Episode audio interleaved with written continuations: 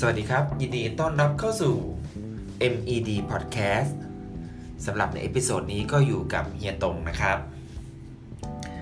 วันนี้เฮียมีประโยคนึงครับที่รู้สึกว่า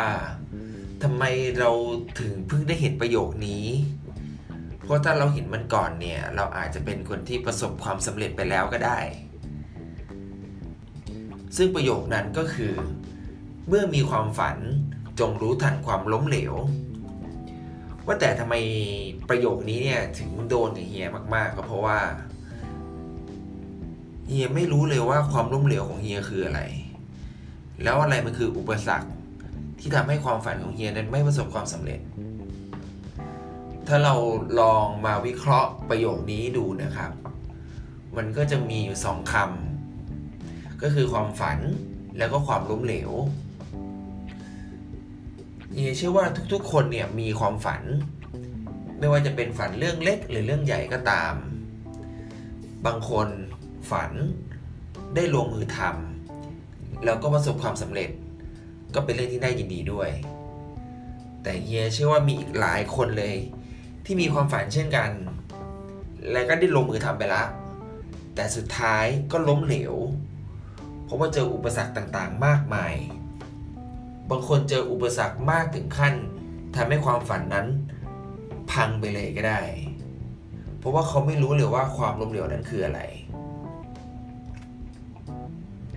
หากเราลองมองรอบๆตัวเราดูดีๆนะครับ เราก็จะพบว่าจริงๆแล้วเนี่ย ทุกๆ คนในโลกที่ประสบความสำเร็จล้วนแล้วแต่ก็เคยล้มเหลวมาแล้วทั้งสิ้น หรือแม้กระทั่งตัวเราเองเนี่ยตอนเป็นเด็กตอนที่เราหัดเดิน เราก็ล้มมาแล้วไม่รู้ตั้งกี่ครั้ง ก่อนที่เราจะวิ่งได้เร็วขนาดนี้ หรือจะขอยกตัวอย่างบุคคลสำคัญของโลกคนหนึ่งที่เป็นบุคคลคลาสสิกมาก ๆ ในการยกตัวอย่างเรื่องความล้มเหลว นั่นก็คือโทมัสอัลไวเอดิสัน ซึ่งเป็นคนที่ประดิษฐ์หลอดไฟเป็นคนแรกของโลก เพราะว่าเคยมีคนพูดถึงเขาว่าเขาเป็นคนบ้า ที่พยายามประดิษฐ์หลอดไฟ แล้วก็ล้มเหลวมาแล้วมากกว่า 1 0,000 ครั้ง แต่เมื่อวันที่โทมัสอวัยดิสันเนี่ยประดิษฐ์หลอดไฟได้สำเร็จ เขากลับไปบอกกลุ่มคนนั้นว่า ผมไม่ได้ล้มเหลวเลย แต่ผมค้นพบวิธีที่ไม่ได้ผลถึง 1 0,000 วิธีต่างหากนี่เป็นคำพูดสั้นๆนะครับ ที่ทำให้เราได้รู้เลยว่า การรู้ทันความล้มเหลวนั้นมีประโยชน์อย่างไร หรือขอยกตัวอย่างอีกหนึ่งคนนะครับโอปาวินฟรีเขาเคยบอกเอาไว้ว่า ไม่มีอะไรคือเรื่องล้มเหลว เพราะทุกความล้มเหลว คือการเปลี่ยนเส้นทางของชีวิตเท่านั้นเอง หรือเฮียจะขอยกตัวอย่างอีกหนึ่งตัวอย่างดูนะครับว่าเราจะรู้ทันความล้มเหลวของเราได้อย่างไร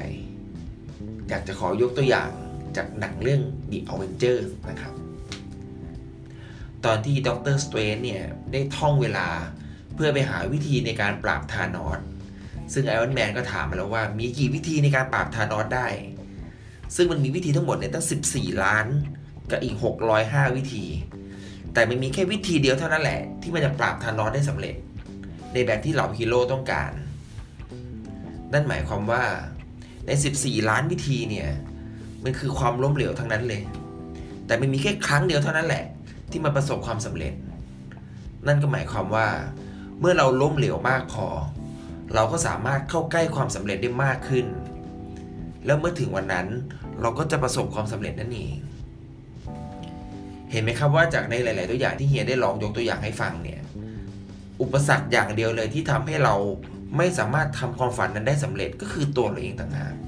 มันคือใจเราที่ยอมแพ้ไปซะก่อน ถ้าเรายอมแพ้ไปตั้งแต่วันนี้ ความฝันที่เราตั้งเอาไว้ มันก็ไม่มีทางเลยที่จะประสบความสำเร็จได้ เพราะฉะนั้นนะครับ อยากให้ทุกคน อย่ากกลัวกับความล้มเหลว เพราะถ้าเรายิ่งล้มเหลวมากเท่าไหร่ เราก็จะยิ่งใกล้กับความสำเร็จมากเท่านั้น สุดท้ายแล้วก็ขอให้ทุกคนประสบความสำเร็จในความฝันนะครับ สวัสดีครับ